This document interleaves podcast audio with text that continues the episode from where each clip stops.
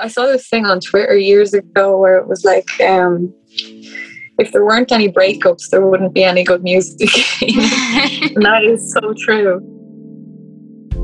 Hello, friends. It is March first, and here in Colorado, it is warm, which is really nice. It's supposed to be really cold, but warm is nice, and I miss the sun. So that's where we're at today. I wanted to say thank you specifically to Tiffany Jones. They purchased our next episode, I guess. They actually were able to sponsor it, and it truly means a lot to me. It means a lot to Emmanuel. We've put so much work into these episodes, and truly the reason why I'm not able to afford making them anymore is just because my hours were cut at work. And that is just the long and the short of it. Uh, we want to create a show that is sustainable, that is giving, that has a lot of value for you and for our people. We really, truly appreciate every dollar. So I wanted to say thank you to Tiffany Jones.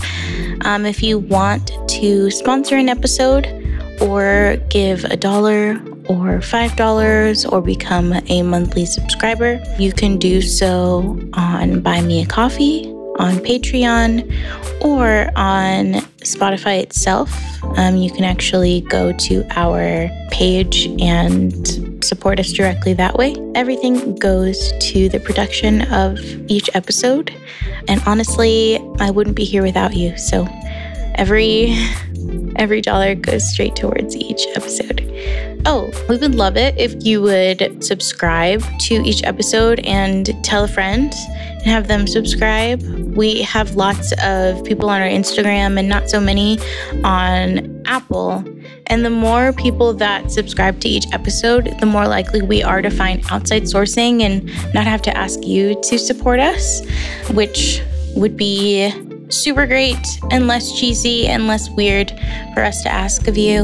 Um, so if you could hit subscribe, hit follow, do all the things, leave us a five-star review so we can hopefully grow our audience and be able to find outside sponsors.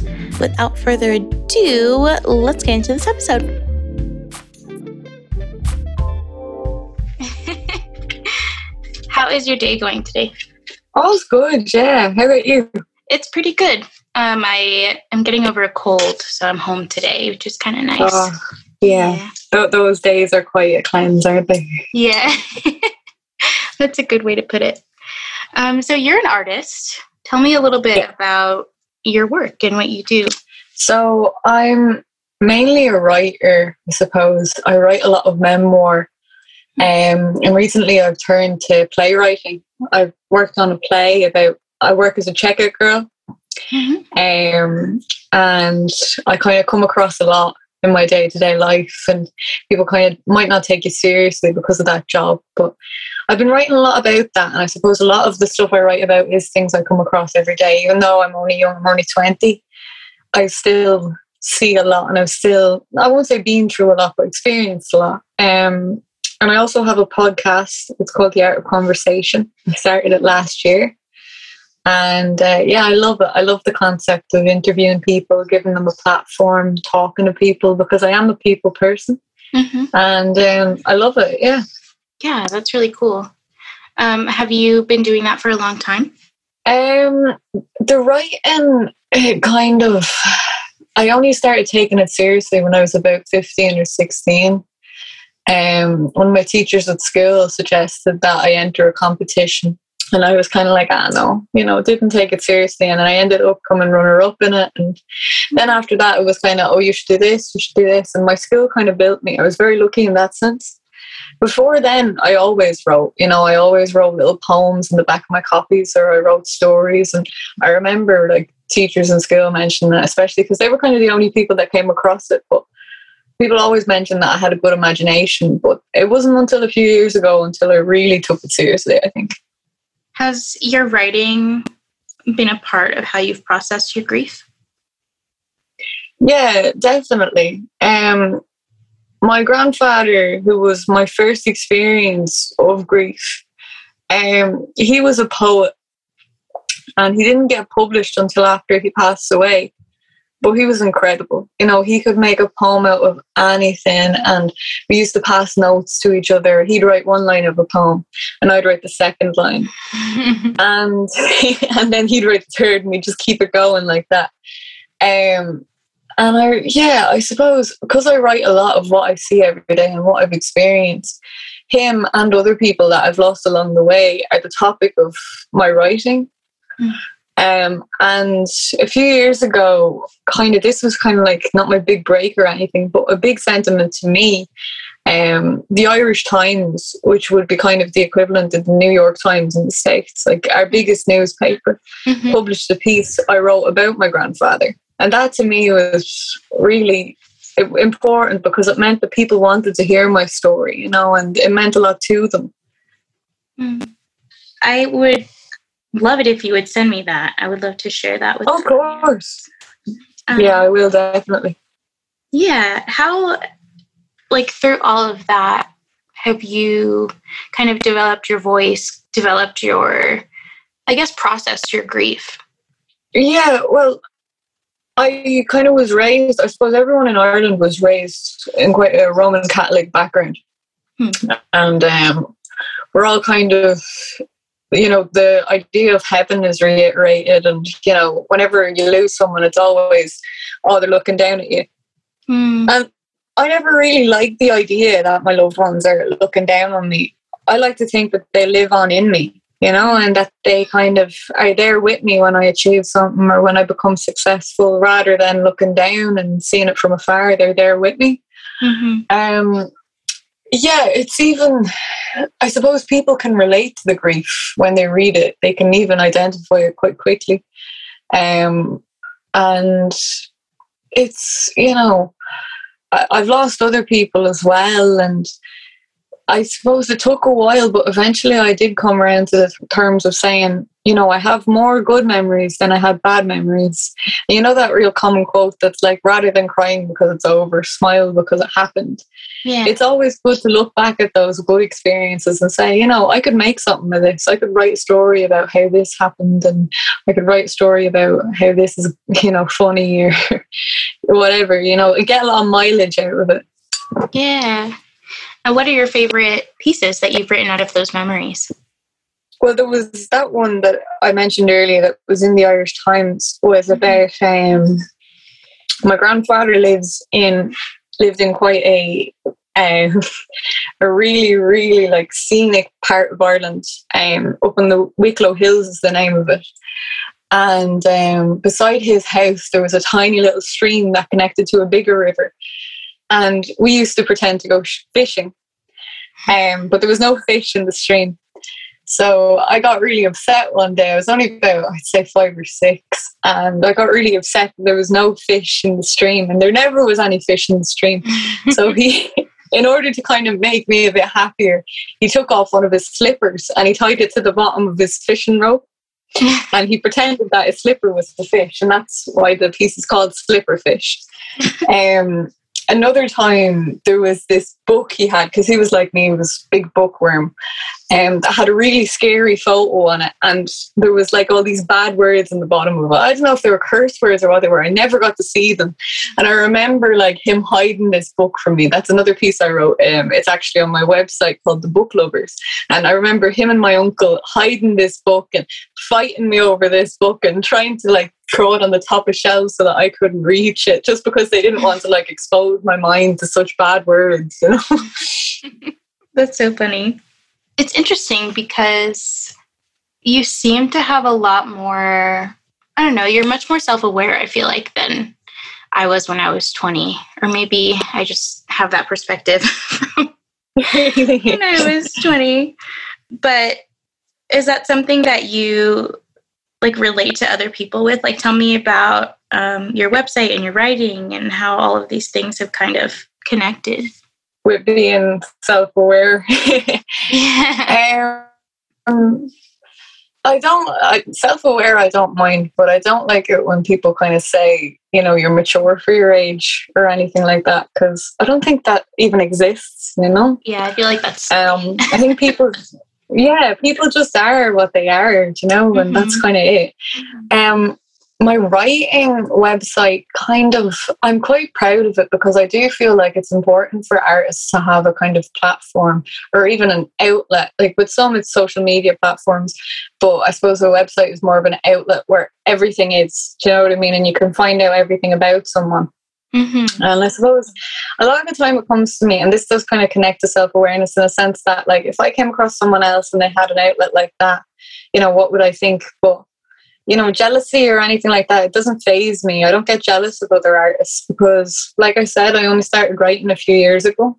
Mm-hmm. And I was already quite kind of, not jealous, but competitive when it came to the academic side, and competitive even when it came to kind of, I don't know, my career and everything. So I thought, okay, with writing, with my art, it's the one thing that I'm not going to get jealous over. You know, if someone else succeeds, that to me is inspiration, if anything, rather than to be a reason to be hurtful. Yeah, yeah, that's so true. So tell me about The Art of Conversation. Well, I started it last summer. Um, I was kind of one of those people that said that they'd always start a podcast. Mm-hmm. You know, between friends, I was kind of thinking, yeah, we will, we will. And I suppose then there was another friend and I was like, oh, what am I going to do if he doesn't want to do it, you know? Mm-hmm. So then I decided to do it myself, I suppose, because we would have been going through a lockdown at that time, if I'm correct. Mm-hmm. And I kind of thought, well, I want it to be as broad as possible. And um, The Art of Conversation, it just kind of, it, it says what it is. You know, I interview artists um, of all kinds. Most of the time I interview fellow writers, but I've also had musicians on.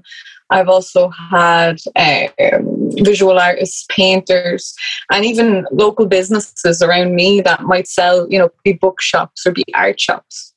That was awesome. Um, For me, it was inspired by uh, my cousin owns a bookshop, and um, I, I don't know if you've heard, but when we go through lockdown in Ireland, we're actually, as of today, all of our lockdowns are over. So we're completely back to normal, but this is the first time in two years. Um, but our third lockdown, which would have been around this time last year, I think it went on for, oh, I actually don't know how long it was. I, I'm going to take a stab and say four months. It could have easily been longer. Um, and it was quite serious. I was working throughout it, but it was still quite serious and quite a glum time, unfortunately. And my cousin and his bookshop suffered from that, you know, not as many customers is, and obviously he couldn't open his shop. He wasn't an essential service. So he established this thing called the Irish Bookshop Show, where it was essentially kind of like um, like a television program online for selling the store and for selling like local authors, local artists, for us all to kind of team together and say, look, even though lockdown's still happening, we're still here, we're still making work, and things that are still happening that will come out hopefully in months to come, which have happened since so many authors around me have published books. Um, and over that period of time, I kind of wanted to put a stamp on things. I kind of wanted him to be discovered. So I interviewed um, big names such as Colm Tóibín and Nuala O'Connor and Paul Howard, which are all quite like Irish literary giants. Mm-hmm. And that kind of put his name on the map, you know. I discovered that I do have a kind of a love for interviewing, I suppose, because I think it's so important, you know, to get to know someone, and even to when you admire someone, to kind of sit down. Whenever I discover a new musician or anything, the first thing I do is look them up on YouTube and watch an interview with them so that I can really get to grips with their personality, you know. Mm-hmm. I do the same thing. And I suppose that's, yeah, it's, I think it's important to get to know someone that you'll never meet, or sometimes someone that you will meet, you know. Yeah, it's not just about the consumption of the work, it's about like knowing what's behind it. Very much so, yeah. Especially with writers, I suppose, that are so kind of sealed away. Yeah, I feel like it's interesting because uh, my brother and I talk about it a lot. He's an illustrator, but we talk about, it's a Shawn West quote where he says that everything starts with writing. So any of the art that you see starts with writing. It's like music, movies, T V shows, everything starts mm. with writing. Yeah. And so, yeah, it's like extremely important to get to know who it is that's writing and why they're writing and yeah, all those things. I want to know yeah. what you were like when you were little and how that kind of has well, developed into this person that you are now. Um, I was, I was kind of always under the impression, not that I was different, but I just thought I was really weird. And I always thought I was really weird when I was growing up. I think that was like the constant commentary in my head was, you know, you're different, you're different, you're weird, you need, you're you're not the same as everyone else. You know, they don't, not in a kind of superiority thing, but I just thought I was a real weirdo for some reason. Yeah. um, I suppose I'm an only child, so that maybe might be it. You know, I didn't have kind of peers to compare myself against at home. Mm-hmm. Um, but I also think that came down to overthinking, and I'm still a big overthinker. Um, but I feel like I'm still, well, like everyone's figuring life out, you know what I mean? People mm-hmm. in their eighties are still figuring life out. But it would take me years to understand something, to understand why someone said something. And it'd play over and over in my head all day and all night for weeks. Um, but I think, you know, my parents weren't strict or anything, but they were good parents. You know, I was raised well. And um, I think that was like a big benefit because I was surrounded by all ages at all times. And I wasn't kind of stuck with kids the whole time. I loved t- like still talking to people and getting to know people. And I, was, I had a real interest in things. Mm-hmm. Um, I I loved T V, which is funny because I don't like T V anymore. But um, I watched loads of T V, and I remember after every, like if there was a new show on and I watched one episode of it, I adapt everything from that show into my personality. Like I'd be like going around pretending I was the main character of that show and everything. But um, when I lost my grandfather, I think there was like, I noticed how you mentioned um. life before and after the grief. Mm, yeah. If there's a difference or if there's any divide, I think there was a massive one. I remember, um, yeah, so he passed away when I was ten. And I remember being ten and kind of, you know, I didn't completely turn or anything, but I remember, you know, I lost my patience with a few people, or I'd act up, or, you know, I didn't see the world as brightly as I did before then, perhaps. Mm-hmm. But to be honest with you, I know this is a really strange way of putting it, but I'm kind of in many ways glad that he could never see me for, you know, the pubescent, like preteen forward slash teenager mm-hmm. I was then, you know? Like all of the memories are pure. You know, I never lost my head with him. I never got angry or anything like that. And that's nice. Um, but yeah, I did notice a divide there.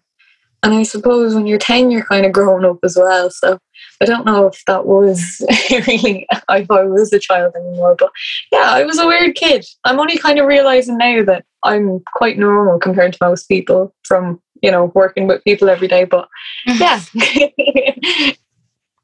What's something that changed your perspective into knowing, like, I don't know, like you, you got to have that purity with your grandpa?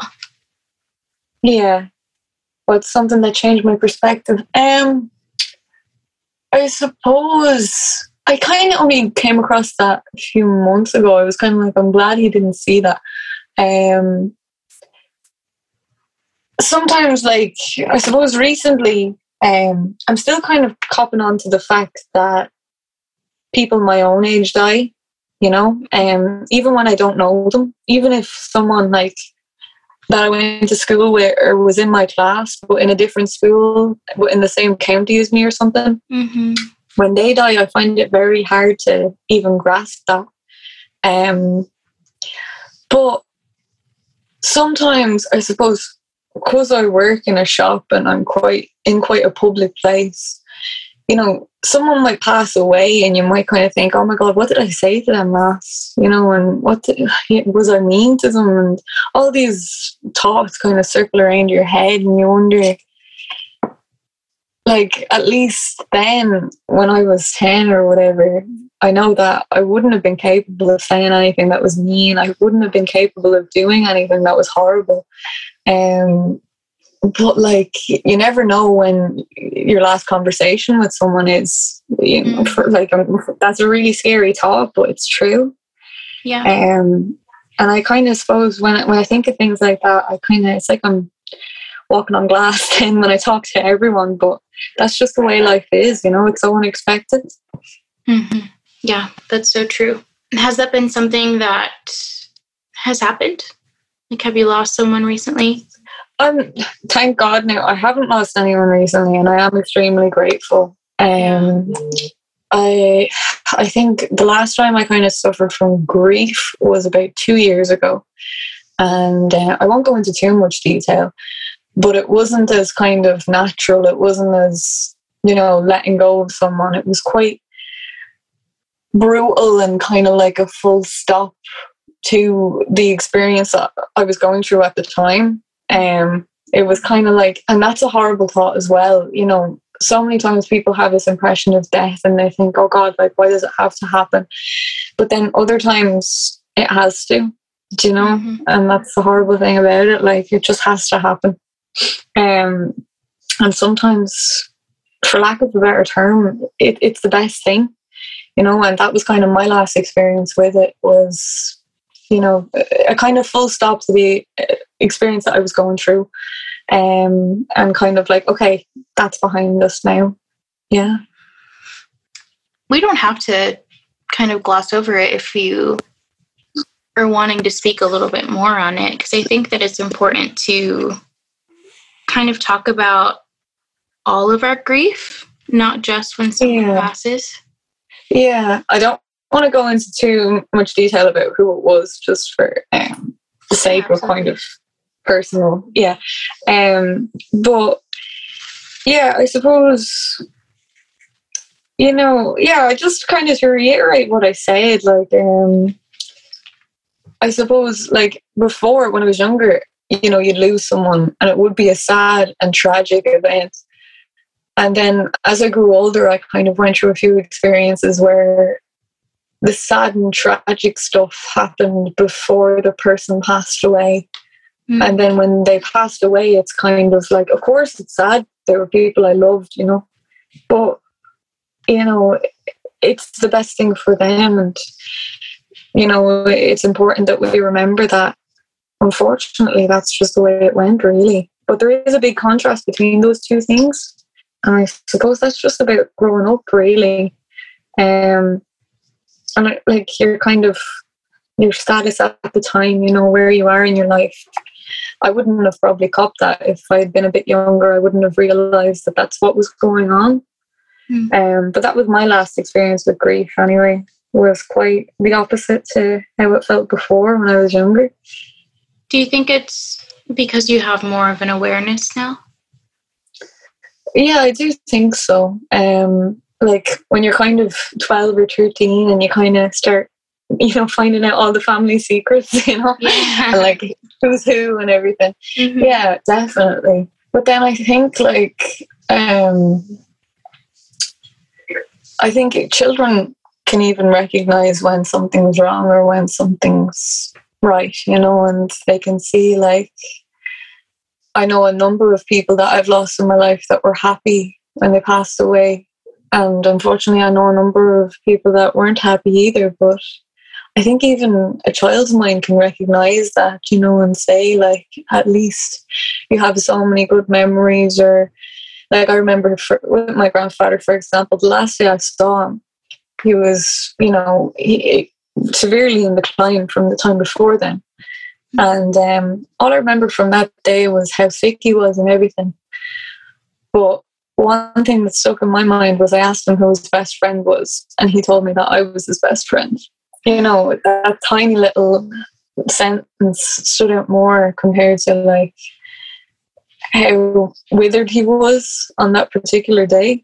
That's what stuck with me, rather than being concerned about, oh, he was so much in decline, you know? Yeah, that's such a kindness that he gave you. Mm. I hope so. What are some works of art by other people that have helped you get through? It could be music, poetry, books, music. Oh, that's a good question. I'm going to have to think about that one. Um, I think, well, music is always, music and books are my number one. Um, I, I can't really pinpoint a certain song or a certain album or anything that helps me deal with grief. Not off the top of my head anyway. Um, but I think that music would be the best possible um, way of letting go of any grief or overcoming grief, because music is just packed with such emotion. Mm-hmm. Um, like even when I'm grieving someone that unfortunately is still alive, that might be gone from my life, um, music for me is what I go to rather than anything else. Rather than talking about it, I'd listen to something and see if I can even think of one of my favourite songs that might in the slightest way compare to what I'm experiencing at that time. Mm-hmm. Um, like the, I saw this thing on Twitter years ago where it was like, um, if there weren't any breakups, there wouldn't be any good music. And that is so true. Like all the good songs are written about them. So it almost makes up for it in a way. And there's nothing like after going through a breakup and listening to something, and it just perfectly replicates what you're exactly how you're feeling. I think it's brilliant. Yeah, that's uh, the truest thing I've ever heard. I do you have a, any artists that are your favorites? Um. Oh God, music wise, oh, I always like struggle with this question. Um, I was always, when I was growing up, and still to this day, was always a big Blur fan. um. I was mad into Blur, especially when I was like thirteen. I was mad into Blur. And I'm just using them as an example because they have an album called thirteen. And um, Damon Albarn, the lead singer of Blur, went through a really bad breakup in the late nineties. Um, his ex-girlfriend is the lead singer of Elastica. Her name is Justine Frischmann.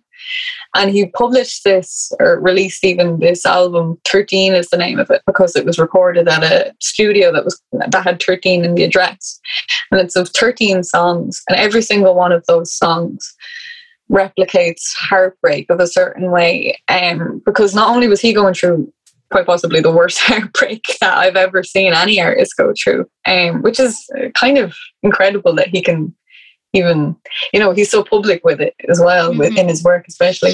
Um, the guitarist was suffering with his addiction, and the other members of the band, you know, kind of had their own going on, things going on as well. Um, mm-hmm. So there's all this smacked into this one album. Um, and even when I'm kind of happy, I like listening to the album because it's just incredible piece of work, you know?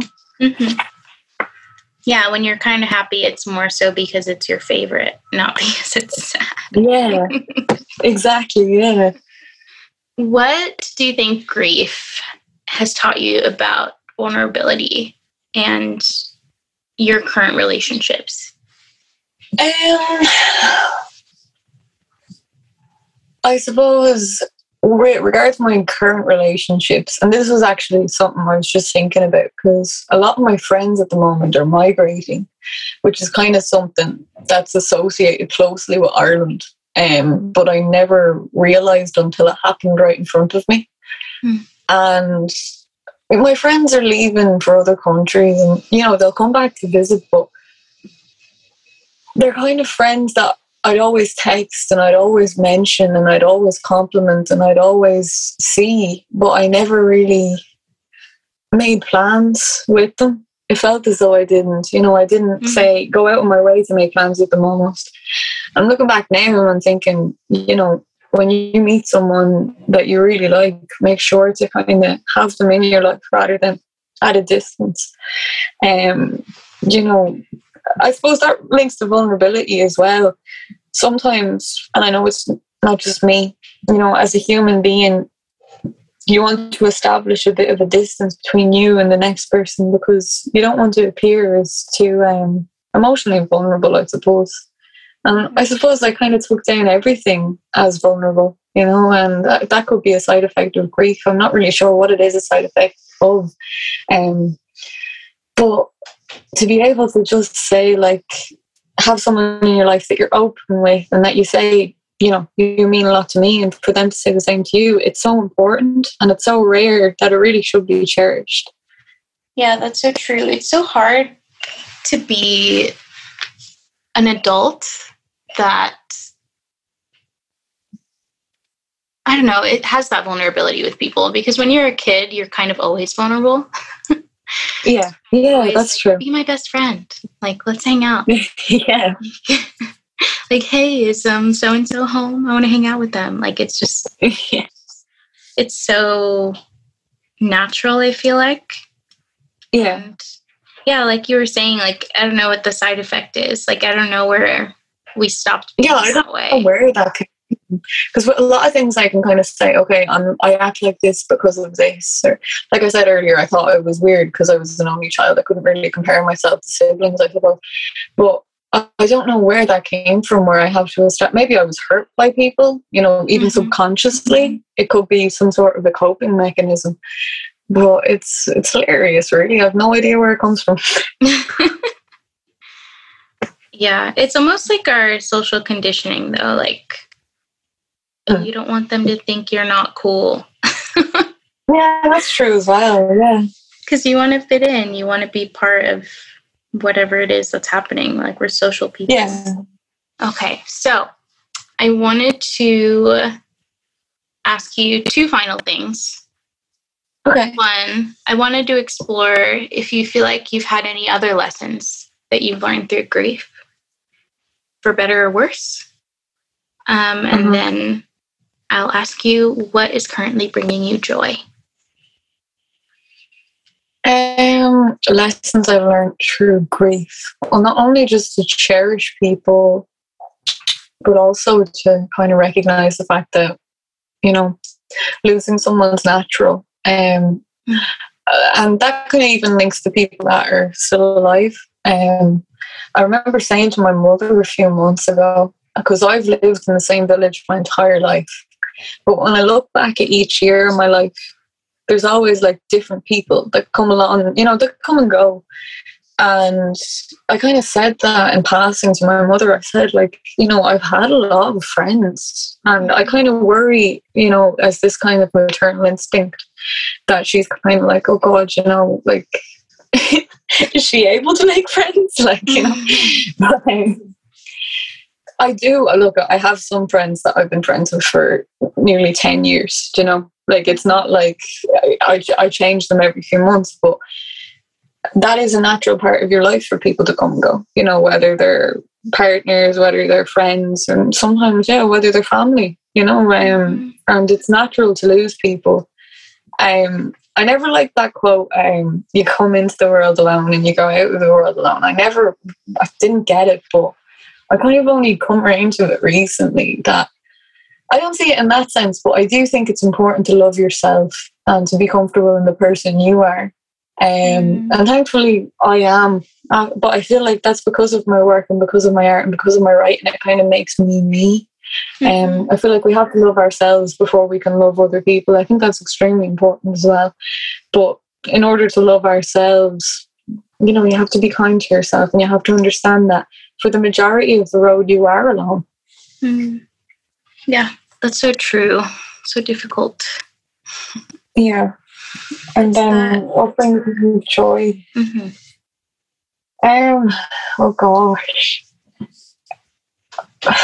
At the moment, to be honest, because like I said, we're just out of um not necessarily lockdown, but we had a lot of restrictions. Mm-hmm. Um I think like I am in a relatively not a relatively, I am in a very happy uh, place at the moment. Um, and I'm very thankful for that. Um, so I suppose just just the way things are bring me joy, like being surrounded by people and things I love, I think, are the most important things.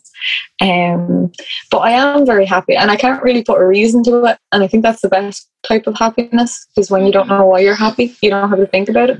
Yeah. Um, that's just the best. But yeah, no, it's great. Like, I've been happy for a while now, and hopefully things keep going that way. It's so interesting that you, there was such a juxtaposition there. Like, you're talking about how most of your life you're going to be on your own. And that's yeah. like a lesson that you need to learn, but then what's bringing you joy is people. Yeah, that's true as well. Um, well, like, I try not to be materialistic, because I feel like this comes off as materialistic, but I feel like as humans, we do need to put more of an emphasis on the things we like as well. Mm-hmm. Um, because, yeah, like, sometimes, like, towards the end of the around Christmas time, I tend to read a lot of books, because I always challenge myself to read like a certain amount of books a year. Mm-hmm. And um, I wanted to read one hundred fifty books last year, but like that's including like audiobooks and short stories and everything. So like, you know, the majority of them were tiny, so I won't take too much credit for it. Mm-hmm. But I was reading loads over December, like loads. Like I was reading like three or four short stories a day.